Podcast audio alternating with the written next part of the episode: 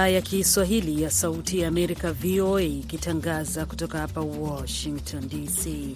Haujambo msikilizaji, popote pale unapotusikiliza. Mimi ni Mkamiti Kibayasi na mimi jina langu ni Harrison Kamau. Leo matangazo yetu ya jioni, ikiwa ni Jumatano Februari 15 mwaka 2023. Matangazo haya yanasikika kupitia redio zetu shirika, ikiwemo Redio Free Africa ambayo inasikika kote nchini Tanzania na eneo zima la maziwa makuu kupitia masafa mafupi ya radio na Redio Citizen pia inayosikika kote nchini Kenya. Tunapatikana pia kupitia mtandao wetu wa www voa swahili.com.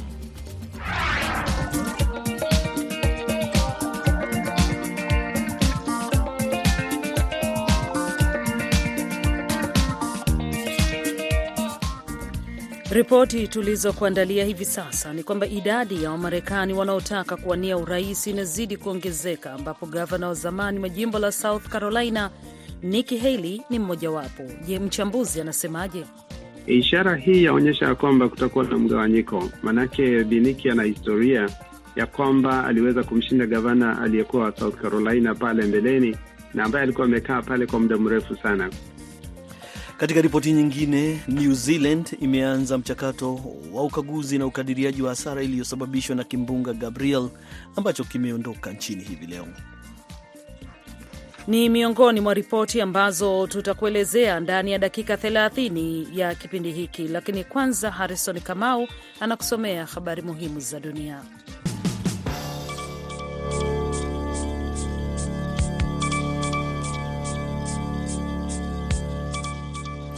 Waziri wa kwanza wa Scotland Nicola Sturgeon ametangaza kujiuzulu hivi leo kufuatia miezi kadhaa ya mabishano kuhusu sheria inayohararisha watu kubadilisha jinsia yao katika hati rasmi.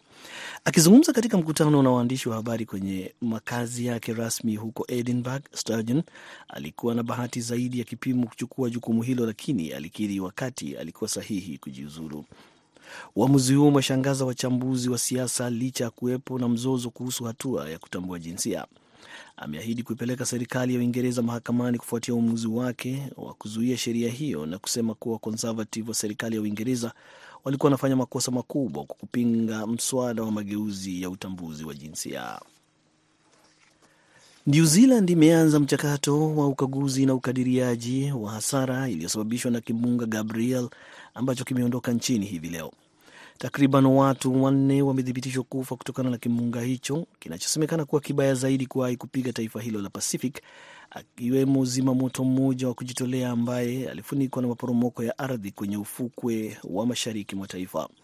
Mwingine alikuwa mtoto mdogo aliyesombwa na maji Jumanne kwenye makazi ya Eskdale karibu na ufukwe wa Hawke's Bay ulioko kwenye kisiwa cha North Island. Kimbunga hicho kilichopiga taifa hilo Jumatatu kilikuwa na mvua za hadi sentimita 40 zilizopelekea mafuriko, maporomoko ya ardhi pamoja na uharibifu wa miundombinu muhimu. Takriban wakazi elfu tisa wamelazimika kuondoka kwenye nyumba zao huku wengine wakilazimika kuchukua hifadhi kwenye mapaa ya nyumba zao ili kujiepusha na mafuriko. Serikali imesema kwamba zaidi ya watu 1400 kutoka North Island hawajulikani walipo, wakati nyumba zilizokosa umeme zikishuka kutoka 1225 hadi 1144 kufikia leo. Jumla ya idadi ya watu waliokufa kutokana na tetemeko la ardhi la wiki iliyopita nchini Uturuki na Siria imevuka 40 kufikia leo. Rais wa Uturuki Recep Tayyip Erdogan amesema Jumanne kwamba watu 35414 wamekufa nchini mwake kutokana na tetemeko hilo la 7.8 kwa kipimo cha Richter na hivyo kulifanya baya zaidi katika historia ya taifa hilo. Siku nane baada ya kutokea kwa janga hilo, timu za uokozi zimeendelea kutafuta manusura, wakati Mohamed Kafa Ketin mwenye umri wa miaka 18 pamoja na ndugu yake mwenye umri wa miaka 21 wakipatikana wakiwa hai kwenye vifusi vya jengo lao mjini Karaman Maras, karibu saa 200 tangu lilipotokea.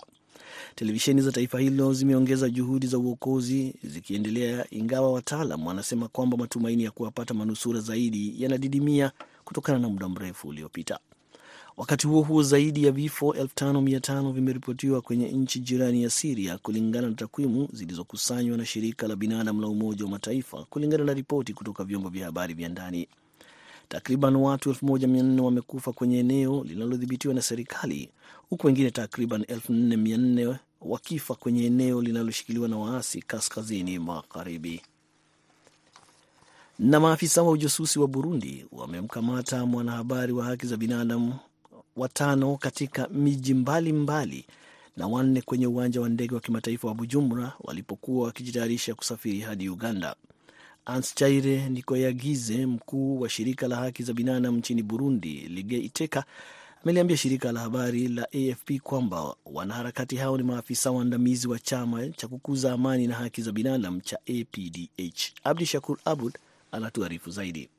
Kulingana na kiongozi wa Ligiteka Niko Yaizie, miongoni mwa watu hao watano waliokamatwa ni rais wa chama cha mawakili wanawake wa Burundi, Sonia Ndikumasabo, pamoja na mratibu wake, vilevile vile mkurugenzi mwandamizi wa APDH Odasa Havyarimana wamekamatwa na mwanachama mwingine wa shirika lake ambaye alikamatwa jana katika mji wa kaskazini wa Ngozi na kuhamishwa hadi makao makuu ya idara ya ujasusi ya SNR. Niko Yazia anasema ni mara ya kwanza kwa wanaharakati wengi kukamatwa kwa pamoja, na hadi hivi sasa haifahamiki sababu za kukamatwa kwao. Maafisa wa Burundi wamekataa kutoa maelezo yoyote kuhusiana na kukamatwa kwa wanaharakati wao hivi sasa, shirika la Ligiteka likiendelea hata hivyo kuorodhesha ukiukaji mbalimbali mbali wa haki za binadamu, ikiwa ni pamoja na mauaji, kukamata watu kiholela, kuteswa na unyanyasaji wa kingono huko Burundi.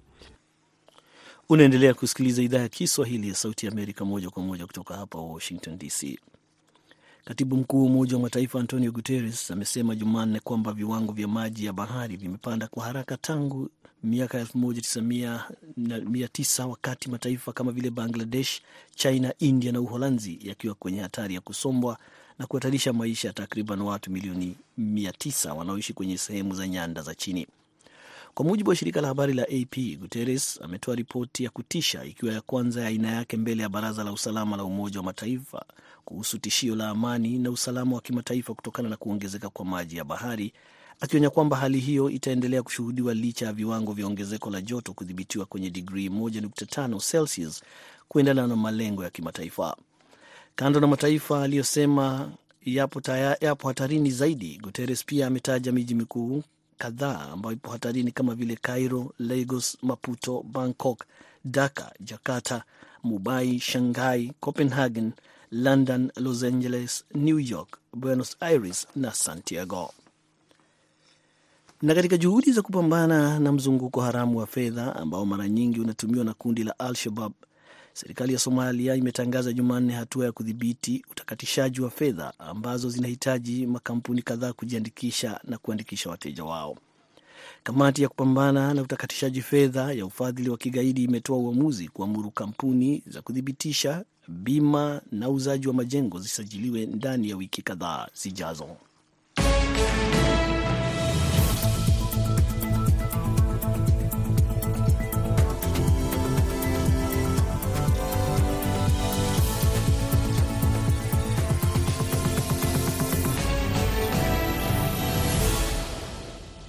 Unaendelea kusikiliza matangazo ya idhaa ya Kiswahili ya Sauti ya Amerika, VOA, kutoka hapa Washington DC. Habari kuu, tunabaki hapa katika ardhi ya Washington. Idadi ya Wamarekani wanaotaka kuwania urais inazidi kuongezeka kufuatia gavana wa zamani wa jimbo la South Carolina Nikki Haley kutangaza nia yake ya kufanya hivyo kupitia tiketi ya chama cha Republican. Kuhusiana na hilo, BMJ Mridhi amezungumza na mchambuzi wa siasa za Marekani Dr Timothy Sadera, na kwanza akamuuliza hii inaashiria nini? Uh, jambo hili linaashiria kwamba wengi hawaungi mkono utawala wake rais uh, wa zamani Trump, maanake wameona kwamba uh, nchi imezidi kugawanyika. Wengi pia katika chama cha Republican hawakubaliani na maadili yake, kwa hivyo mambo haya tunazidi kuyaona yakikuwa kila kuchapo. Maanake sasa hivi bwana Pence angali yuko pale, Biniki amejitokeza, bwana DeSantis pia, wengi wanatokea na bado tutaona wengi watajitokeza.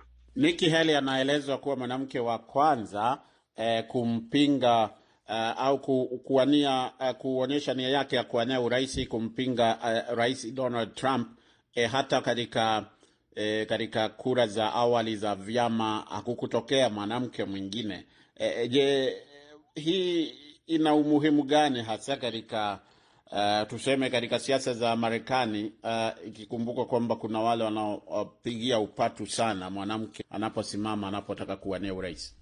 Uh, jambo hili la Biniki kujitokeza ni ishara kwamba sasa hivi anataka kuzungumza sauti ya wanawake, maanake Trump alichaguliwa na wanawake wengi sana, kwa hivyo wengi wangali wanamuunga mkono, lakini ishara hii yaonyesha ya kwamba kutakuwa na mgawanyiko, maanake Biniki ana historia ya kwamba aliweza kumshinda gavana aliyekuwa wa South Carolina pale mbeleni na ambaye alikuwa amekaa pale kwa muda mrefu sana. Kwa hivyo anatarajia kutumia mbinu alizotumia wakati ule kuweza kuingiza hata sauti yake iweze kueleweka. Lakini kwa mara ya kwanza kweli mwanamke wa kwanza kumpinga rais wa zamani, hiki ni kitu ambacho hakijaonekana na wala hakitaweza kudhaniwa kwamba e, kitaweza kufanikiwa. Lakini Biniki ana matumaini ya kwamba atagawa zile kura. Anataka kuwa na ile sauti ya kusema yeye pia anaweza kuwakilisha mbinu mpya za watu wanaowaza mawazo mapya. Mwisho kabisa, tena kwa kifupi, je, e, ongezeko la idadi ya watu ambao wanaingia kutaka kuwania kupitia tikiti ya, ya chama cha Republican ni jambo ambalo linaweza kumtia wasiwasi rais wa sasa wa Marekani Joe Biden? Uh, kwa maoni yangu ni kwamba kwa sasa hivi bado hayataweza kumtia uh, wasiwasi, lakini lililopo ni kwamba watakapoweza kuamua ni nani ili wajue sera zake. Lakini ikiwa watasema ni bwana Trump, makosa yote yaliyoyatenda, kuna thibitisho ya kwamba pale uh, rais uh, wa sasa hivi bwana Biden atakuwa na ushindi wa bwerere. Lakini pale uh, wakileta mwingine ambaye ana siasa za mwelekeo mzuri na pengine malengo yake ni mazuri, pale patamtia bwana Biden wasiwasi. Ni Timothy Sadera, mchambuzi wa siasa za Marekani, akizungumza na Sauti ya Amerika kutoka mji wa Atlanta katika jimbo la Georgia hapa Marekani.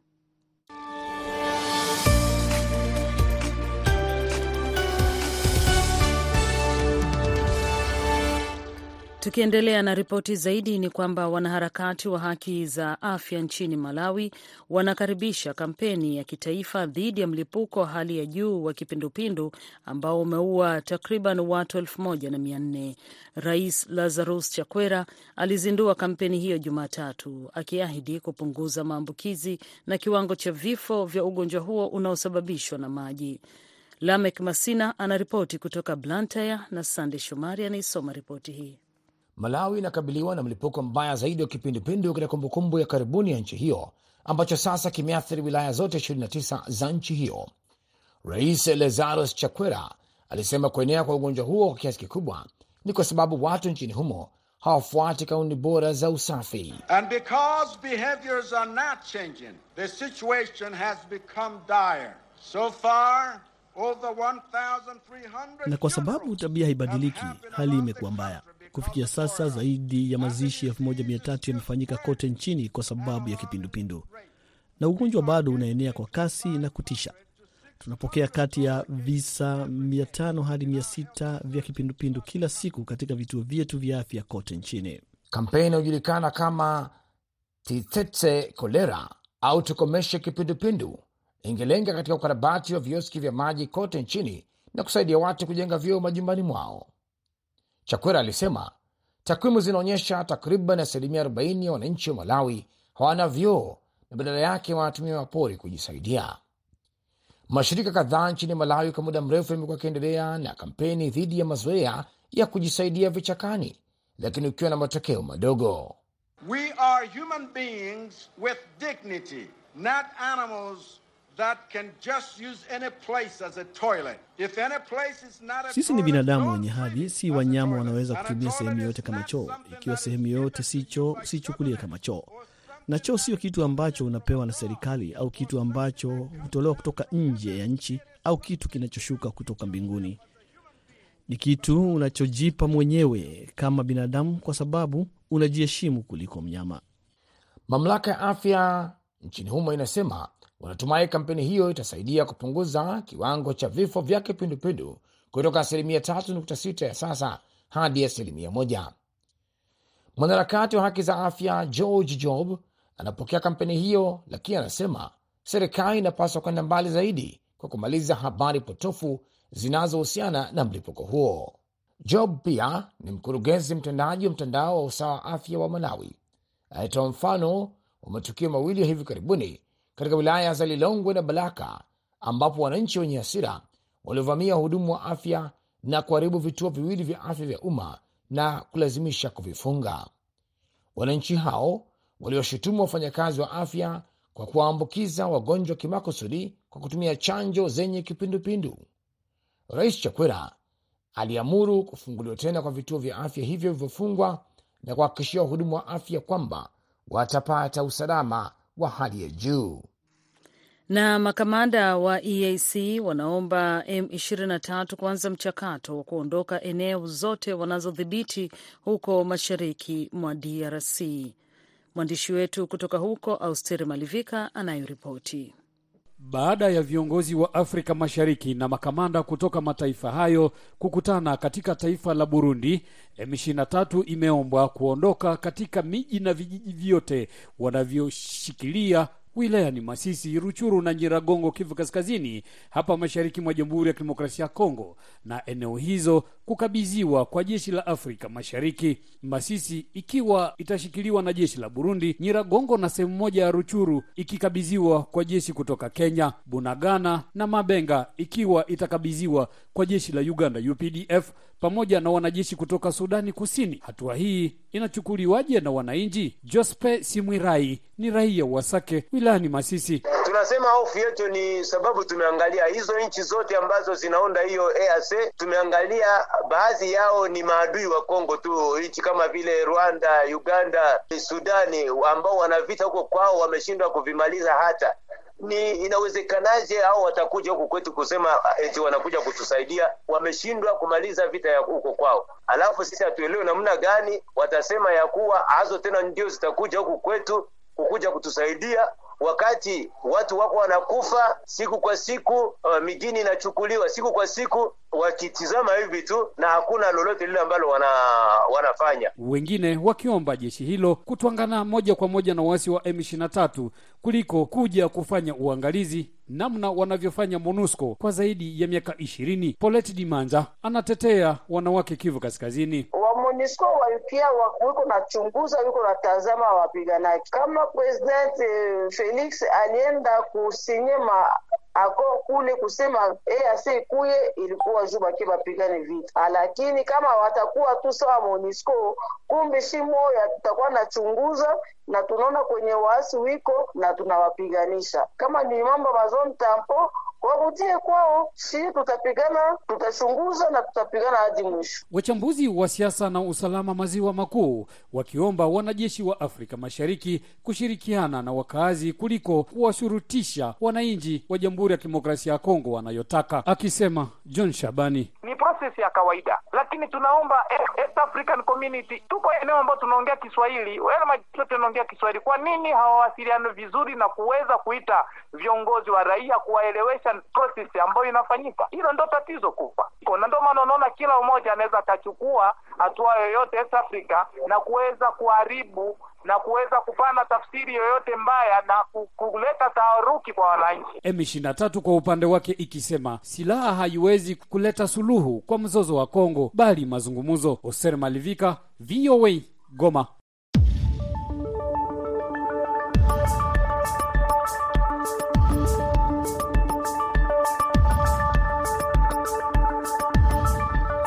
Karibu msikilizaji katika makala hii ya afya kutoka VOA Swahili hapa Washington DC. Jina langu ni Meri Mgawe na hivi leo katika kipindi chetu tunazungumza na Furaha Mafuru, muuguzi mkunga na mtaalamu wa afya ya jamii. Katika makala yetu hivi leo tunazungumzia kuhusu maambukizi katika mfumo wa uzazi wa mwanamke unaojulikana zaidi kama PID. Maambukizi katika mfumo wa uzazi wa mwanamke PID ni moja ya matatizo ambayo huwaathiri sana wanawake. Kwa kawaida, maambukizi haya huhusisha shingo ya uzazi, nyama ya mfuko wa uzazi na mirija ya uzazi. Naam, kwa kwanza kabisa, mtu anayesikiliza kipindi hiki anaweza kujiuliza PID ni nini? Ni uh, ugonjwa ambao unasababishwa uh, na um, magonjwa ya zinaa kama gonjwa la gonorea pamoja na klamidia, na magonjwa haya yanaweza kuleta madhara kwenye uh, mfumo mzima wa uzazi wa mwanamke.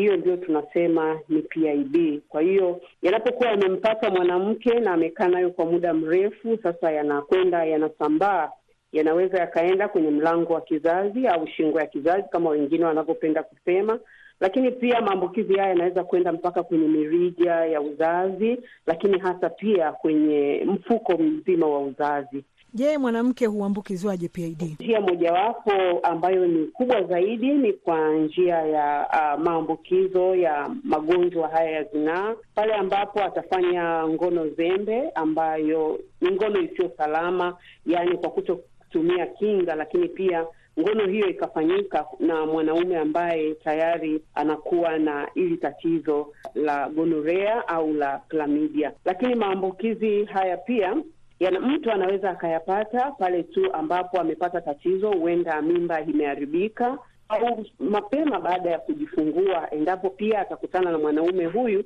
ambaye tayari ana, ana awa bakteria wa hili tatizo anaweza pia akaambukizwa, kwa sababu kipindi hicho ni kipindi ambacho uh, mlango wa kizazi unakuwa wazi. Kwa hiyo ni rahisi sana kupitisha bakteria kwenda moja kwa moja kwenye nyumba ya kizazi au mfuko uh, wa kizazi pamoja na uh, ile mirija ya uzazi pia. Atasikiaje katika mwili wake kwamba hizi sasa ni dalili za PID? Sasa wanawake wengi wanapata maumivu makali kwenye uh, tumbo, sehemu ya chini ya kitovu japokuwa si mara zote ukipata maumivu makali chini ya uh, kitovu kwamba ni PID, lakini hiyo pia ni moja ya dalili za PID.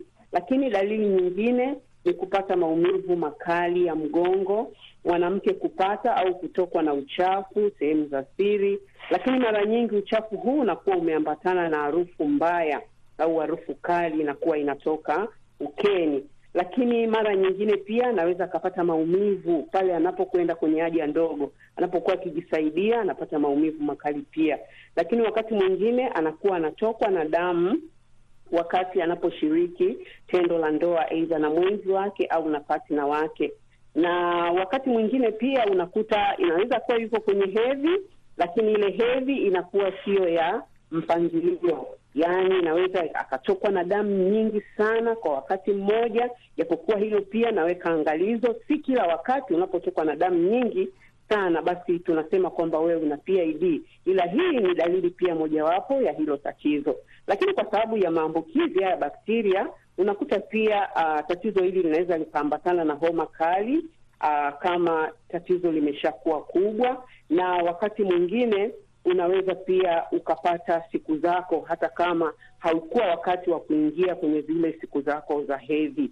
Kwa hiyo hizo zinaweza pia zikawa ni dalili, lakini kama tatizo litakuwa limekuwa kubwa sana, basi mara nyingine huyu uh, mlengwa anaweza akawa anapata hata kichefuchefu, wengine wanafikia mpaka kwenye kutapika. Hizi zote ni dalili za uh, za PID kwa mtu ambaye anawa bakteria wa gonorea au klamidia. Unaweza kuzuia vipi maambukizi ya PID katika mfumo wa kizazi? Aa, ni kujikinga tu pale ambapo unakwenda kwenye uh, kufanya tendo la, la ndoa au ngono, basi inatakiwa ifanyike uh, ngono ambayo si zembe, ngono salama kwa kutumia kinga au kondom.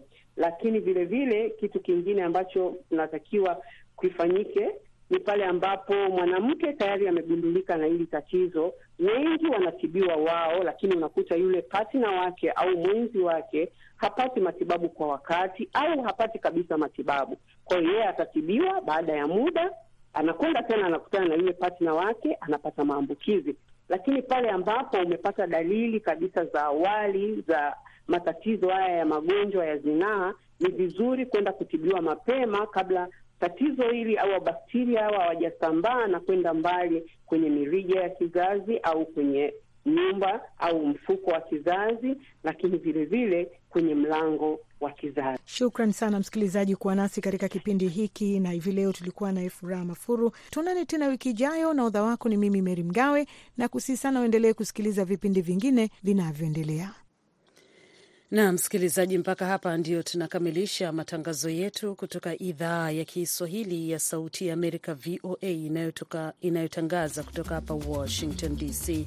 Unaweza kufuatilia matangazo yetu pia kupitia mtandao wetu wa VOA Swahili.com. Kwa niaba ya wote waliofanikisha matangazo haya, msimamizi ni BMJ Moridhi, mwelekezi ni Aida Isa. Hapa studio nimeshirikiana na mwenzangu, na mwenzangu ni Harrison Kamau. Mimi ni Mkamiti Kibayasi. Shukran kutusikiliza.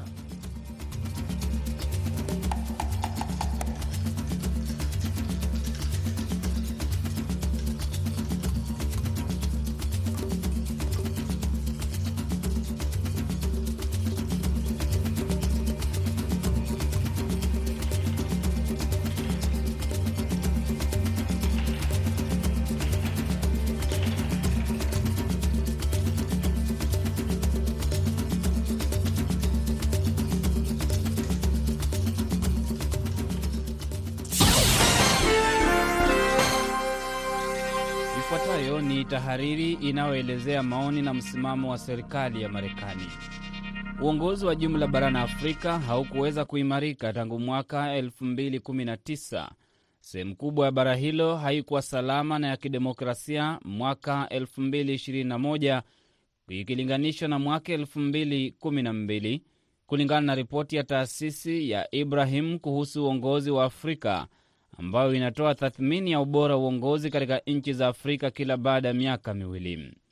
Katika muongo mmoja uliopita, viongozi wa nchi kadhaa za Afrika walitafuta na kutekeleza mbinu za kuepuka kuzingatia kikomo cha mihula ya urais. Tangu mwaka 2015 zaidi ya darzeni ya marais waliweza kudhoofisha, kukwepa au kuondoa vikomo vilivyokuwa vimewekwa kama njia ya kupunguza nguvu ya mamlaka ya serikali na hiyo ni kinyume na maoni ya umma. Matokeo ya hivi karibuni ya taasisi ya Afrobarometa yanatambua kwamba asilimia 67 watu wengi sana wanapendelea demokrasia kuliko aina nyingine yoyote ya serikali, na walio wengi pia wanaunga mkono kanuni na taasisi za msingi wa demokrasia kama vile bunge kumchagua rais, ikiwa ni asilimia 65 na kikomo cha mihula ikiwa ni asilimia 73. Ikiwa mamlaka yote yanalimbikizwa kwenye ngazi ya juu, jukumu la mashirika ya kiraia litapungua na kuna uwezekano mdogo uongozi kuzingatia matakwa ya wananchi. Mamlaka zinazotawala zinapinga mawazo mapya na zinakuwa na msimamo ule ule na kuzuia maendeleo. Viongozi ambao wanapuuza matakwa ya wananchi baadaye hufikiria kwamba sheria hazifanyi kazi kwao. Wanafanya kazi kudhoofisha mamlaka ya matawi mengine ya serikali. Wanabana ushindani wa kisiasa na kunyamazisha ukosoaji, mara nyingi kwa kutumia nguvu, na wanazungukwa na wale ambao wanakubaliana nao kila mara, na hivyo kuondoa uwezekano wowote wa kubatilisha au kurekebisha maamuzi mabaya. Mara nyingi, bila shaka, wanakuwa tayari kufumbia macho ufisadi.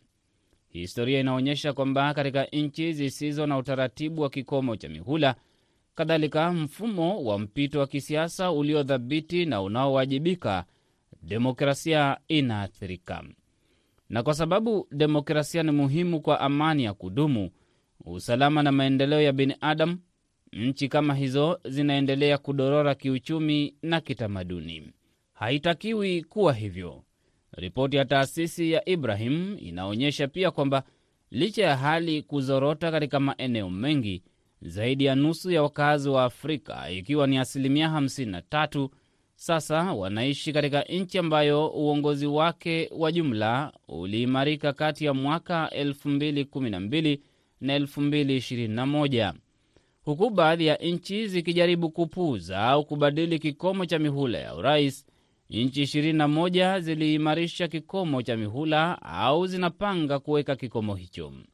Marekani inasimama na nchi hizi zinazoona mbali. Eneo lote la kusini mwa jangwa la Sahara, Marekani ina dhamira ya kudumisha kanuni na chaguzi za kidemokrasia zinazozingatia matakwa ya wananchi. Na hiyo imekuwa tahariri inayoelezea maoni na msimamo wa serikali ya Marekani.